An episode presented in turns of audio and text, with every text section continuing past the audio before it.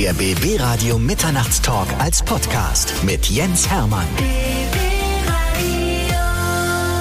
Bei mir ist eine Frau, die sehr aufgeregt ist aktuell, obwohl sie gar keinen Grund dazu hat. Ihr Name ist Claudia Scharf. Sie ist Tänzerin, Choreografin, Regisseurin und sie macht allerlei schöne Dinge, über die wir erzählen wollen. Ich freue mich, dass du da bist heute. Danke, dass ich hier sein darf. Ja, toll, ne? Ja. Wir in einem Radiostudio gemeinsam mit deiner unglaublichen Geschichte, die durchaus auch verfilmt werden könnte, in ein Buch geschrieben werden könnte oder sie einfach jetzt an dieser Stelle erzählt wird. Oh, wow. Das okay. würde ich einfach vorschlagen. Ja. Machen wir das? Möchtest du Fragen stellen? Ich stelle Fragen. Ist 1986 bist du in Berlin geboren. Ganz genau. Und du hast sehr früh äh, einen Spitznamen von deiner Mutter bekommen, Ja.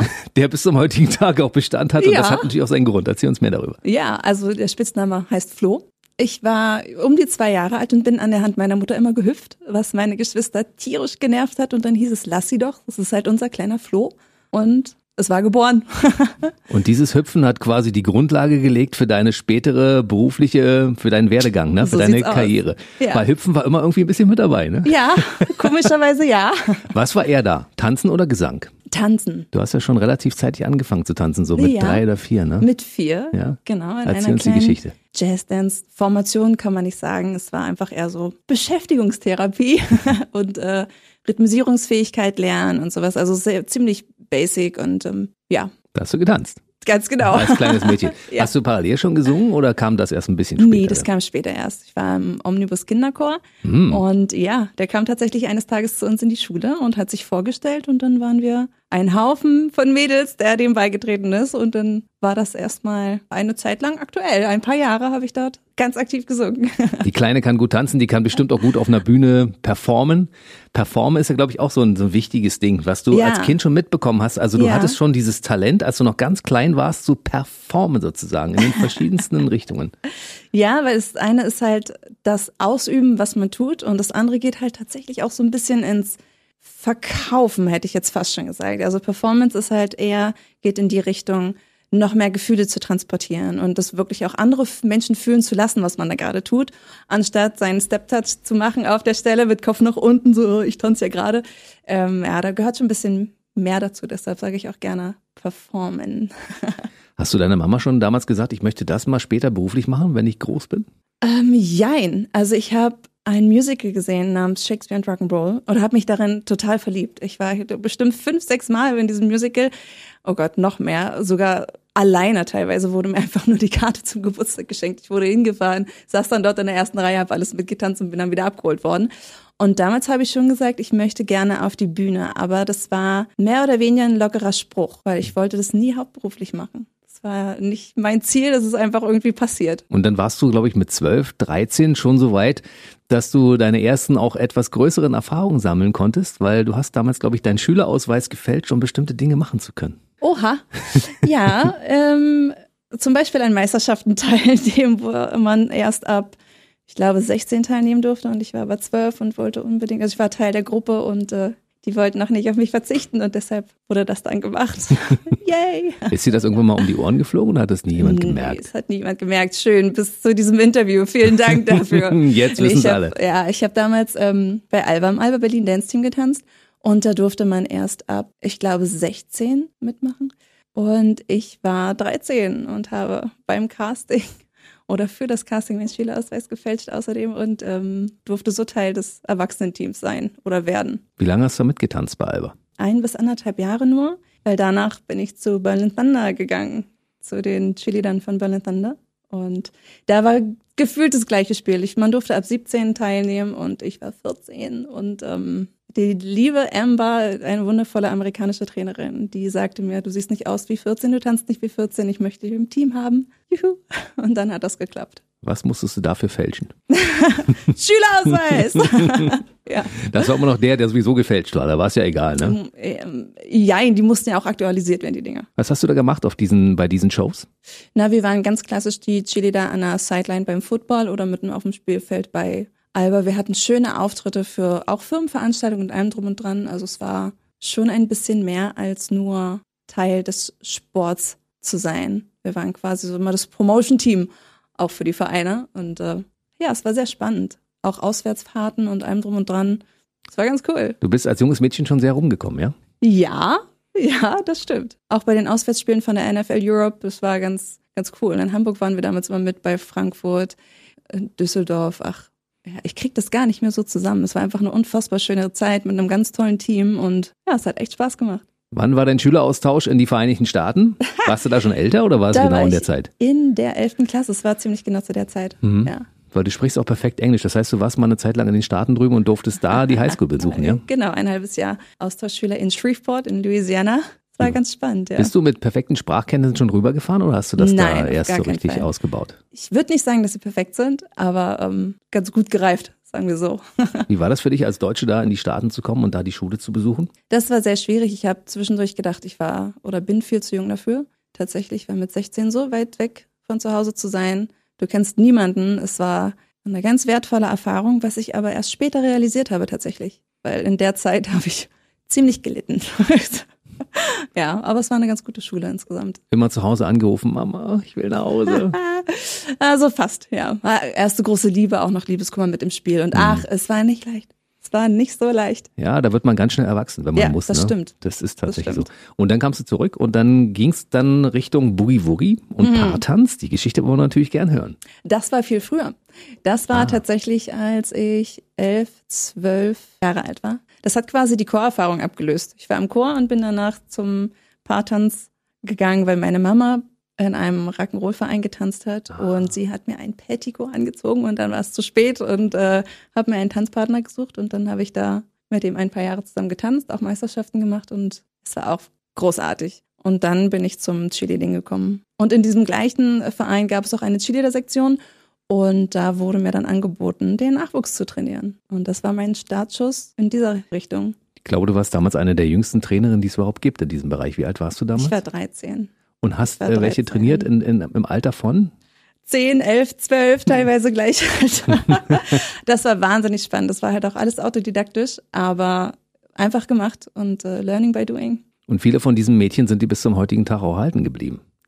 Jein, also es hat sich schon ein bisschen ausgetauscht, aber es ist ganz klar, da kommt das Studium in, in die Quere und Dinge professionalisieren sich und der eine möchte das, der andere möchte das nicht. Das ist ganz klar, dass da ein Kommen und Gehen ist, aber das ist auch nicht, nicht schlimm. Ich nehme das keinem übel. Es ist alles gut so, wie es ist. Ich freue mich, wie breit du so aufgestellt warst beim Tanzen. Also da war Boogie Woogie als Paartanz, dann ja. war Cheerleading dabei, ja. dann war äh, das Tanzen im Team bei Alba Berlin und dann ging es weiter zum Breakdance. Ne? Was bei ah, einer, Orange, ja. einer großen Breakdance-Formation. Erzähl uns mal die Geschichte. Ach, das ist, ich bin da reingerutscht, so wie bei vielen Sachen, die ich irgendwie gemacht habe. Ich habe eine Modenschau mittanzen dürfen für Jetlag damals und habe da Breakdancer kennengelernt. Und das war ganz, ganz großartig. Und wir haben dann eine Formation gemeinsam gebildet und äh, ja, das war ein Haufen von Kerlen, die unfassbar gut Breakdance und Akrobatik und sowas konnten und ich äh, meine Hip-Hop-Skills im Zuge dessen ein bisschen weiter ausgebaut und auch da ganz tolle Sachen machen dürfen. Und dann, mit diesem Projekt hat sich das alles so ein bisschen professionalisiert und dann ging es in die Richtung, machst du das beruflich oder bleibt es ein Hobby? Und dann ging es in die professionelle Richtung tatsächlich. Hm. Ja. Du hast ja nebenbei noch einen Beruf gelernt, du bist Physiotherapeutin. Ja, ganz genau. Was natürlich ja. auch schön ist, weil ich, ich vermute mal, dass einige Leute davon regelmäßig in deinem Umfeld profitiert haben, dass du auch die Hände auflegen konntest? Nein, also nein. vielleicht habe ich ganz klar, nein, am Anfang macht man sowas. Und man denkt so, oh, ich kann was, ich habe was gelernt, man möchte das anwenden, aber nein, man lernt relativ schnell genau das nicht zu erzählen, weil auf einmal, auf einmal hat jeder irgendwo Schmerzen oder lustige Fragen und das ähm, muss nicht unbedingt sein. Und du wolltest ja tanzen und choreografieren und nicht irgendwelche Leute massieren, sonst hättest du das ja machen können. Also ich habe nicht gedacht, dass das Tanzen irgendwie mein, mein Beruf wird. Auch da bin ich mehr oder weniger reingerutscht, weil ich habe zur Zeit der Ausbildung mein erstes Kind bekommen, während der Ausbildung, habe nicht pausiert und ähm, aufgrund dessen das Jahr nach meiner Ausbildung mehr oder weniger Pause gemacht, aber habe nebenbei getanzt und ein paar verschiedene Tanzjobs gemacht und ein, zwei Jahre später, als ich dann tatsächlich ins Berufsleben eintreten wollte, im Bereich der Physio, upp, war ich wieder schwanger. Kind Nummer zwei hm. kündigte sich an und dann dachte ich, okay, es soll scheinbar nicht sein. Und zu dem Zeitpunkt hat das mit dem Tanzen auch schon zu gut funktioniert. Und dann ist es das geworden. Du warst ja mit einigen Hochkarätern auch unterwegs ne? und hast mit denen gemeinsam getanzt, mit Robin Thicke, ah, Helene Fischer, Christina ja. Aguilera, was du alles gemacht hast. Ja, unglaublich. Unfassbar. Ich glaube selbst gar nicht. Es hat einfach großartig funktioniert und ich bin sehr, sehr dankbar, dass ich immer auf Menschen getroffen bin, die mir Sachen zugetraut haben und die der Meinung waren, du kannst es, mach mal. Okay. I do it. Kannst du mal erzählen, wie sowas zustande kommt? Wie muss man sich das vorstellen? Da kommen irgendwelche Hochkaräter auf dich zu und sagen, also in Form ihres Managers, wir haben dich da tanzen sehen und wollen dich gerne für das Video XY haben und kannst du nicht mal nicht nur tanzen, sondern auch gleich noch irgendwie Regie machen? Das ist ganz unterschiedlich, wie sowas passiert. Also bei Frank Zander war genau das der Fall. Frank kam äh, auf mich zu, hat uns auf der Bühne gesehen und meinte so, äh, ich möchte gerne mit euch arbeiten, kommt mal vorbei, beziehungsweise ähm, gibt mal eine Visitenkarte her. Und dann war das genauso dieses Beispiel. Ähm, ansonsten kriegst du aus dem Nichts einen Anruf und bekommst eine Terminabfrage, hast du an dem und dem Tag Zeit und dann sagst du ja, danach erfährst du, worum es geht und dann stehst du auf einmal mit den Leuten auf der Bühne. Es ist unfassbar und dann ich kann teilweise die Ketten gar nicht mehr zurückverfolgen. Im Fall von Robin Thicke war es eine Agentur aus Frankfurt, die mich anrief hm. und ich weiß bis heute nicht, wie dieser Kontakt zustande kam. Aber ich habe dann tatsächlich die Künstlervermittlung übernommen und habe selber mit ihm auf der Bühne gestanden und beim Sat 1 Frühstücksfernsehen. Und es war unfassbar. Es war, eine, es war großartig. Es war wirklich toll. Und ist es so ein cooler Typ, wie alle immer auf denken? Auf jeden Fall, ja? auf jeden Fall. Der hat auch einen Sohn, wenn ich mich nicht irre, und wir haben uns äh, Bilder unserer Kinder gezeigt und wir standen da und dachten so, warum haben die so eine große Ähnlichkeit? Und es war ganz fantastisch. Also er war nicht in seiner Künstlerkabine, sondern er hat die ganze Zeit mit uns gechillt und wir haben uns über ganz unfassbar lustige Sachen unterhalten. Dann, also es war sehr entspannt. Dann frage ich an der Stelle mal, warum haben die denn so eine große Ähnlichkeit? das ist eine sehr gute Frage. Mhm. Dem konnten wir nicht auf den Grund gehen. Also wir haben sind Bist zu keiner sicher? Lösung. Ja, ganz sicher. Okay. Wann hast du das erste Mal als Choreografin gearbeitet? Das ist schwer zu differenzieren, weil ich, wie gesagt, seitdem ich 13 bin, meine Showtanzgruppe oder mein Vereinsteam oder wie auch immer man es nennen möchte, hatte und habe mir im Zuge dessen meine ersten Choreos ausgedacht. Also ich habe nichts übernommen von den größeren quasi, sondern habe Musik gehört, habe mir diese Musik schneiden lassen, habe mir Sachen dazu ausgedacht und so kam eins zum anderen. Ganz unspektakulär. Ich habe einfach gemacht, einfach gehört. Ich, hör, ich höre Musik und sehe dazu, ah, da müssen sie von A nach B gehen oder da muss dieser Tanzschritt rein oder da muss diese Welle oder was auch immer reingepackt werden in die Choreo und dann ist es so. Ein Naturtalent mit einem Talent gesegnet und ähm, du weißt nicht, wo es herkommt. Das äh, ist sehr erstaunlich. Naja, ich meine, deine, deine Mama ist auch sehr musikalisch als, als äh, Tänzerin. Ne? Tanzt sie eigentlich bis zum ja, heutigen Tag noch? Ja, sie unterrichtet. Ach, guck an, siehst du, ja, da hast du das wahrscheinlich. Immer noch Boogie Woogie. Du hast es genetisch mitbekommen damals, die ganze Stimmt. Geschichte bestimmt. Ja. Ich vermute das mal, dass es ja. so ist. Meine Güte, also es ist wirklich schon eine große Karriere. Damals die Berlin Show Dancers, die äh, heißen noch nicht so lange so. Du hast ja früher einen anderen Namen gehabt und hast die Show Dance Formation dann irgendwann umbenannt. Genau, das habe ich so alle paar Jahre mal gemacht, weil sich das Image gewandelt hat von Kinder über Teenies zu Frauen und das ist natürlich immer, kann man schon namentlich anpassen. Das macht sich besser, weil sich auch die Stile ändern. Früher mhm. war es so ein Cheerleading, Cheerdance, dann wurde es Hip-Hop, weil das cool war, haben wir bei der Berliner Street Dance Meisterschaft mitgemacht und dann, als sich das Ganze professionalisiert hat, habe ich mehr auf diesen Showcharakter gesetzt einfach, habe mich ein bisschen mit Lichtstimmungen auseinandergesetzt, habe angefangen mehr zu inszenieren, als einfach nur die Leute auf die Bühne zu stellen, Musik anzumachen und drei Minuten abzuhotten quasi. Ja, und damit kam dann auch dieser Namenswechsel. Es spricht auch eine andere Zielgruppe an. Finde ich aber spannend, ganz ehrlich, dass das immer weiterentwickelt wird und dass einige von mhm. den ursprünglichen Tänzerinnen immer noch dabei sind. Andere haben natürlich jetzt einen anderen Weg gewählt Klar. für sich, aber ein Teil ist dir erhalten geblieben von denen, die du damals trainiert hast und die ja nur unwesentlich jünger sind als du. das stimmt. Also mittlerweile sind auch manche älter als ich. Es hat sich, wie gesagt, auch ein bisschen ähm, gewandelt. Aber ja, also ich glaube, aktuell von wirklich aus dem Ursprungsteam sind keine mehr dabei. Aber so um die 10, 15 Jahre da habe ich noch oder habe ich einige, die so lange schon da sind. Du hast so spannende Choreografien gemacht und äh, Shows entwickelt, zum ja. Beispiel für den Airbus A380 für eine japanische Fluggesellschaft, glaube ich. Ne? Ja, das war großartig. Das war mein erster, ich sag mal, größerer Regiejob. Ich habe früher schon das gemacht, aber es war eher so sekundär, dass man bei einer Modenschau, die ich inszeniert habe oder ähm, auch choreografiert habe, auch nebenbei noch Ablaufregie gemacht habe. Und so war es tatsächlich zielgerichtet so, dass ich ähm, den Mitarbeitern eine Choreografie beibringen durfte und dieses, diese komplette Show auch gefahren bin. Also ich hatte so einen Knopf im Ohr, ganz klassisch, mhm. und war mit denen im direkten Kontakt, jetzt von da nach da laufen und das Das war ähm, der Paint Rollout von dem A380er im Dezember 2018 und es war unfassbar. 80 bis 100 Mitarbeiter haben da ihr Produkt inszeniert und vorgestellt. Das war ziemlich cool.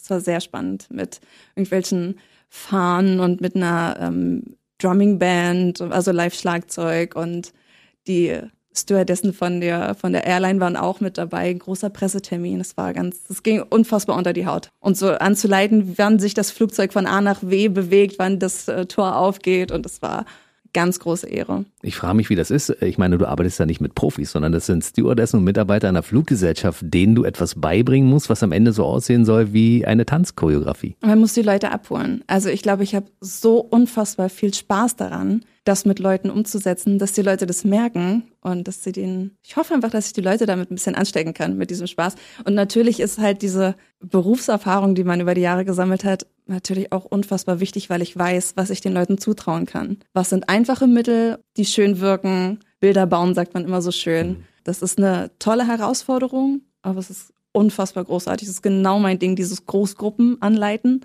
und inszenieren. Ist schon toll. Ich habe so das, äh, den Eindruck, wenn ich mir das anschaue, dein Leben so, du setzt so die einzelnen Puzzlesteine zusammen. Also es kommt immer ein neues Puzzleteil ja. dazu. Ja. Und äh, das Bild wird immer größer. Also nachdem du den A380, das größte Flugzeug der Welt, da irgendwie den Rollout performt hast, kommt dann irgendwie die nächste Veranstaltung zu dir irgendwie. Das ist äh, schon sehr erstaunlich. Ne? Das stimmt. Genau bei dieser Veranstaltung wurde ich nämlich auch gefragt, ob ich die Ablaufregie für die Six Days fürs Berliner Sechstagerennen machen kann. Und das war unfassbar, weil ich glaube, wenn ich vorher gewusst hätte, was es bedeutet, diesen Job anzunehmen, hätte ich, glaube ich, nicht zugestimmt. Wäre ich, glaube ich, mit erhobenen Armen rückwärts gelaufen und hätte gesagt, okay, krass, kann ich nicht.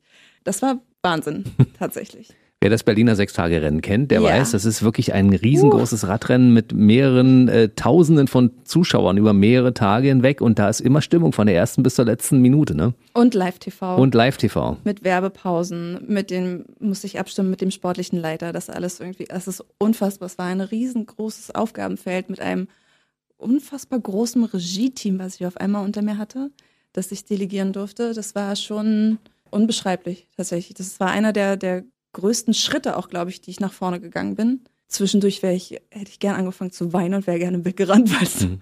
wirklich über mir zusammengebrochen ist, weil ich kurz den Faden verloren hatte und dachte, okay, der steht da gerade falsch, als nächstes müsste das kommen, du hast es aber nicht gecued. Also, wow, war viel. Das ist ja teilweise im, im Sekundentakt ansagen, was als nächstes passiert. Chili, der Standby, halt Moderator in 3, 2, 1. Jetzt bitte, jetzt kommt der Werbebreak, jetzt kommt äh, da das und das. Das ist ähm, spannend, aber es ist meins. Es ist halt eine riesengroße Inszenierung und man weiß genau, was dazugehört. Das Timing ist wichtig, es ist die Stimmung aufrecht zu erhalten und es ist ich habe es mir vorgestellt wie so ein Videospiel, also ehrlich gesagt. Und gut gespielt. Am Anfang war es eine Auktion durch. Aber ich durfte es jetzt schon bei den Six Days schon zum zweiten Mal machen, das zweite Jahr in Folge. Und ja, das dritte dieses Jahr ist leider ausgefallen, aber jederzeit sofort wieder. Danach kam die Bahnrad-WM, die durfte ich dann auch noch betreuen an mehreren Punkten. Da durfte ich die Hostessen stellen, da durfte ich das Rahmenprogramm machen, die Opening Ceremony, also die Eröffnungsshow choreografieren und die Regie machen. Das war schon toll. Ich glaube, das, das war ist 220, ja. Ja, ich glaube, das ist ein Indiz dafür, dass du viele Dinge auch gut und richtig machst. Das kann sein. ist es so, dass du zwischendurch mal gedacht hast, meine Güte, die Schuhe sind aber ganz schön groß, die ich mir gerade angezogen habe? Ja, das Ding ist ja, ich habe mir die Schuhe nicht selbst angezogen, sondern die wurden mir gefühlt von anderen angezogen und deshalb ist mir am Anfang gar nicht aufgefallen, dass ich sie anhabe. und bevor mir das bewusst wurde, war die Veranstaltung meistens auch schon vorbei. Also ich gebe dann auch wirklich mein Bestes und ich habe dann riesengroßen Spaß dran und ich mag die Herausforderung sehr und ziehe einfach durch. Das ist genau das, weil genau an diesen Sachen wächst man und das ist toll, wer weiß, was noch kommt. Na, hoffentlich noch eine ganze Menge. Mal schauen. Wie hast du dann deine beiden Söhne in diese Programme immer integriert? Waren die mit dabei? Hatten, haben die die Mama auf der großen Showbühne auch gesehen? Alles, alles von allem, ja genau. Wir hatten am Anfang, haben wir die Kinder immer mitgenommen zu allen möglichen Proben und zu Auftritten. Ähm, sie hatten natürlich auch die Wahl. Also wir haben schon, sind ganz gut familiär auch aufgestellt. Das hm. ist meine Mama oder meine Oma haben auf die Jungs teilweise auch aufgepasst oder waren mit dabei wenn wir auf der Bühne standen oder ich oder beim Sechstagerennen kamen sie auch vorbei am Familientag und haben da irgendwie diese ganzen, die, die Shows und das Radrennen gesehen. Und mittlerweile finden sie es ziemlich uncool. Was Mama macht. Aber naja, das ist okay. Das ist okay. Das sind Kinder im Alter zwischen 10 und 12. Ganz die, genau. Die finden grundsätzlich Dinge äh, uncool, was, was äh, die Eltern machen. Das ist einfach so. Ja. Aber ich kann mir das vorstellen, wenn die beiden äh, Jungs an der Seite stehen, an der Bühne mit großen, fetten Kopfhörern auf und dann zugucken, wie die Mama auf der Bühne da arbeitet, das macht einen bis zu einem gewissen Alter doch sehr stolz und dann ab einem gewissen Alter auch wieder. Ja, genau.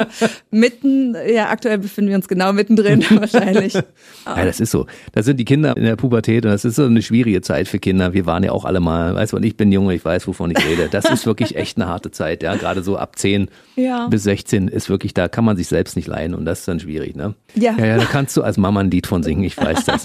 2012 hast du angefangen zu moderieren. Was waren deine ersten Moderationserfahrungen damals? Das war die Berliner Street Dance Meisterschaft. Ja, ist eine freie, offene Meisterschaft, wo alle Teams, die Bock haben, sich zu präsentieren, hinkommen können. Auch da bin ich durch Zufall reingerutscht und das war nicht mein Plan. Ich wurde gefragt, ob ich das übernehmen kann und ich sagte, wenn ihr bis da und dahin keinen gefunden habt, dann mache ich das, aber versucht jemanden zu finden. Und äh, ich habe es dann getan und mittlerweile ist es, glaube ich, auch schon seit 2012, glaube ich. Das sind schon ein paar Jahre. Acht, ja, ja. Acht, neun Jahre habe ich das gemacht. Und dann kamen andere Sachen dazu. Unfassbarerweise 2015 auch das Sat 1 Frühstücksfernsehen. Da hattest du eine eigene, sogar eine, eine eigene Sparte Ich sozusagen. hatte ne? eine eigene Rubrik namens Mhm. Fit and Well, ja. Es war ganz spannend. Ich habe in, bei einer Modenschau mitgemacht in Potsdam und habe da einen Herrn kennengelernt, der als Fotograf dort tätig war, der sagte, dass seine Frau als Redakteurin beim Sat 1 Frühstücksfernsehen arbeitet. Und ich habe eben bei der Verabschiedung einfach eine Visitenkarte in die Hand gedrückt und habe gesagt, für den Fall, dass irgendwann mal was passt. Ein paar Tage später rief tatsächlich seine Frau an und die hat mich als Probanden eingeladen für verschiedene Themen. Mein erster Einsatz war hier in Potsdam im Tipidarium und äh, in der Salzgrotte und die muss ich dann irgendwie testen und Feedback und sowas alles geben und dann folgten noch andere Rubriken. Dann kamen die zu mir nach Hause und wir haben gemeinsam gekocht oder irgendwas gebacken, ganz witzig. Und für andere Produktionen habe ich ihnen dann immer, habe ich ihr immer Leute zugespielt. Also ich meinte so, für welches Thema brauchst du jemanden, ähm, was für ein Typ soll derjenige sein und habe ihr immer Probanden quasi vorgeschlagen und mit denen sie drehen konnte. Und dann kam sie Ende 2014 auf mich zu und meinte so, du hast so viel für andere Menschen gemacht, jetzt bist du dran, kannst du dir vorstellen, was uns bei uns was moderativ zu übernehmen. Und ich wusste gar nicht, was das bedeutet, habe erst mal ja gesagt. So bin ich beim Frühstücksfernsehen gelandet. Es ist einfach unglaublich. Ja. Es geht, also das, weil das zieht sich ja wie ein roter, roter Faden durch dein ganzes Leben. Ja? Wir brauchen jemanden, der da singen kann. Kannst du mal singen? Ja, mache ich. Äh, wir brauchen jemanden, der tanzen kann. Kannst du mal? Ja, mache ich. Wir brauchen eine Choreografin? Ja, mache ich. Und, und so zieht sich das durch dein Leben, ne? Ja, Das, das kam von außen. Also ich renne nicht rum und sage, ey Leute, ich kann alles, ich mach mal. So, das war tatsächlich ziemlich von außen immer gesteuert. So würde ich es jetzt mal beschreiben. Die große Dinnershow in Leipzig. Das ist eine deiner, deiner wichtigsten Shows sozusagen, die Ja. du choreografierst. Das ist eine tolle Show.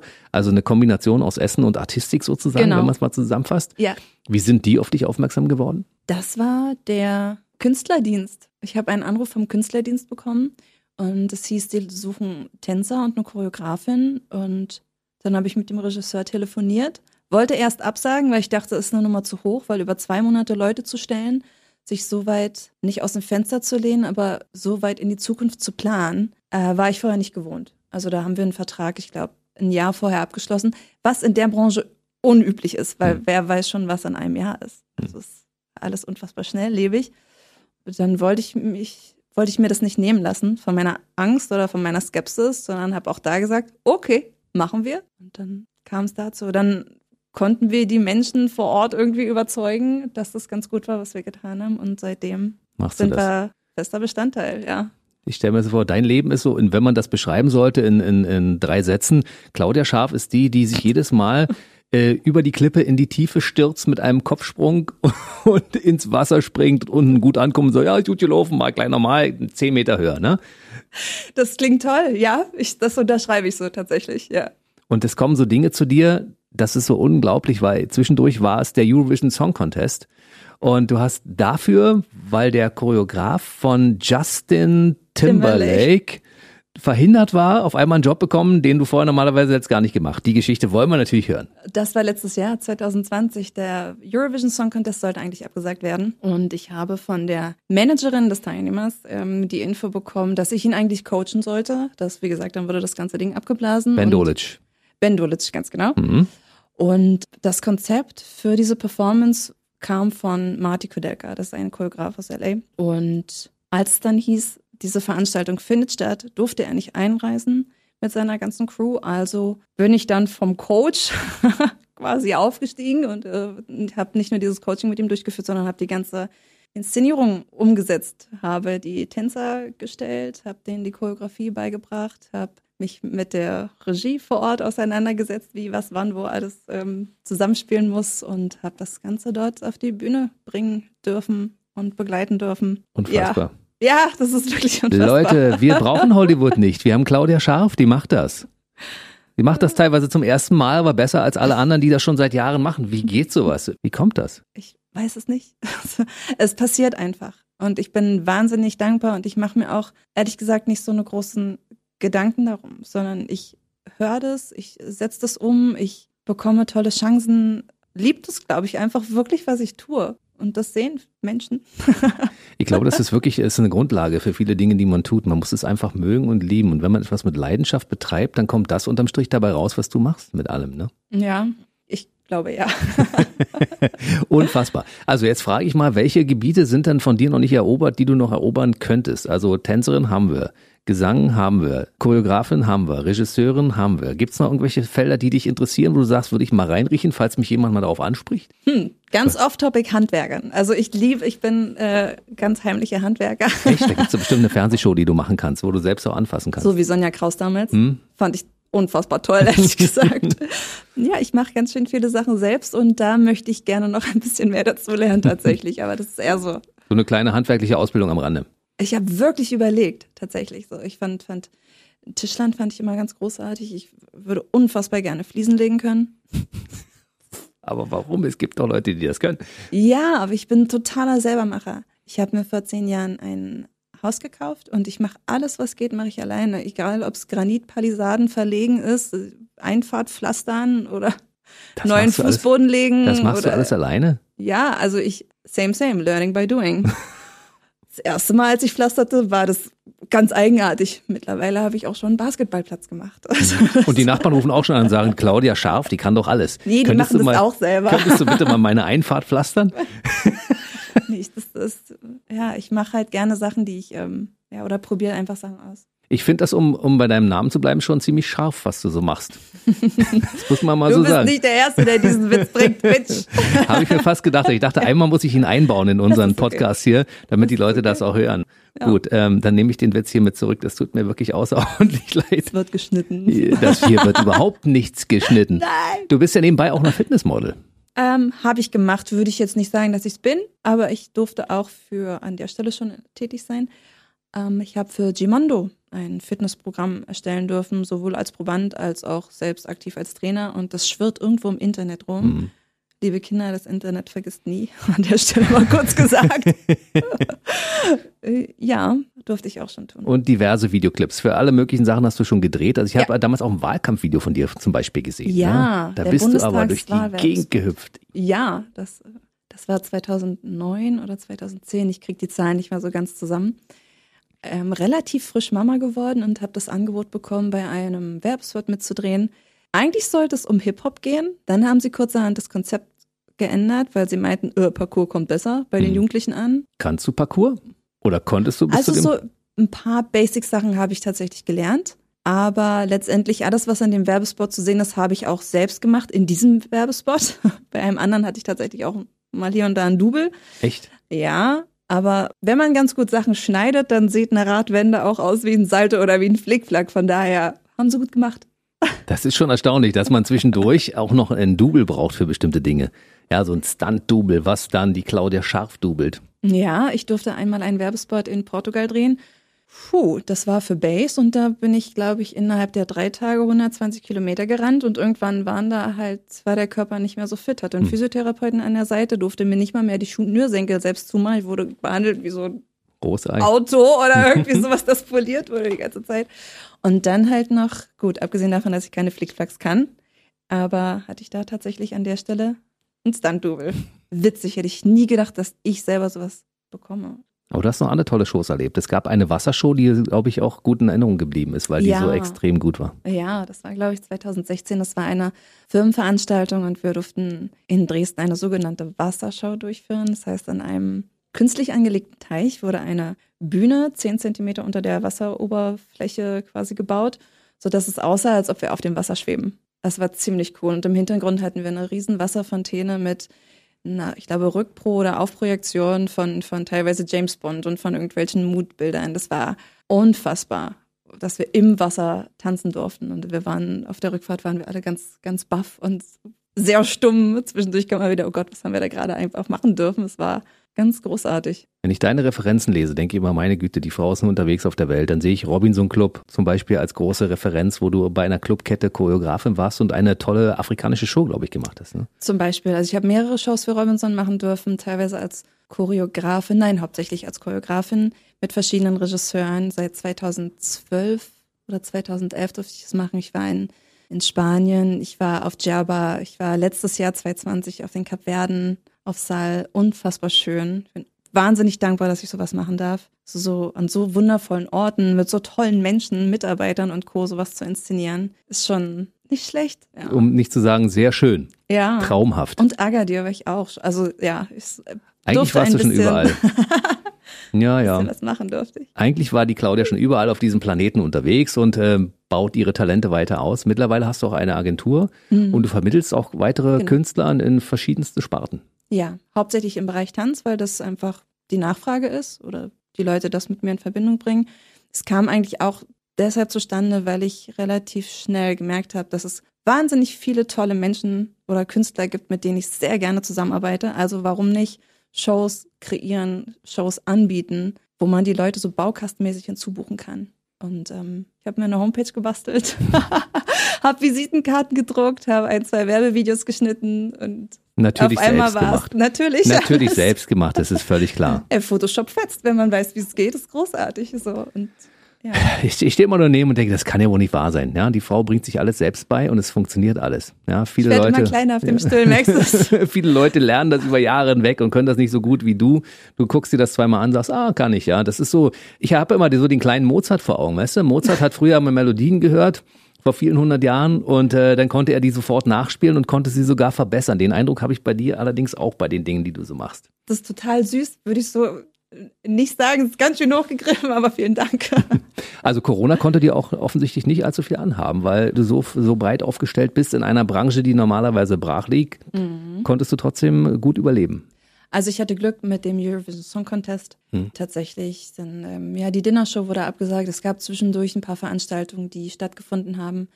Aber prinzipiell hat mir das auch ganz schön den Boden weggezogen. Es war auf der anderen Seite zu einem Zeitpunkt, wo ich ganz schön drüber war. Also ich habe bestimmt die zwei Jahre davor ohne freien Tag gefühlt gearbeitet oder, jeden, oder vorbereitet oder so. Ne, Aktiv an einem Ort zu sein oder zu Hause zu sein, heißt ja nicht, dass man nichts zu tun hat. Also irgendwie war ich ziemlich voll bepackt und ähm, gefühlt kurz vorm Burnout, weil ich konnte die Sachen, die ich machen durfte, nicht mehr genießen, sondern es war nur ein Abarbeiten, durchziehen und gar nicht mehr wertschätzen, was man da eigentlich machen dürfte. Ich habe die Eröffnungsshow von einer Weltmeisterschaft choreografieren dürfen. Ich durfte die WM als Regisseurin begleiten.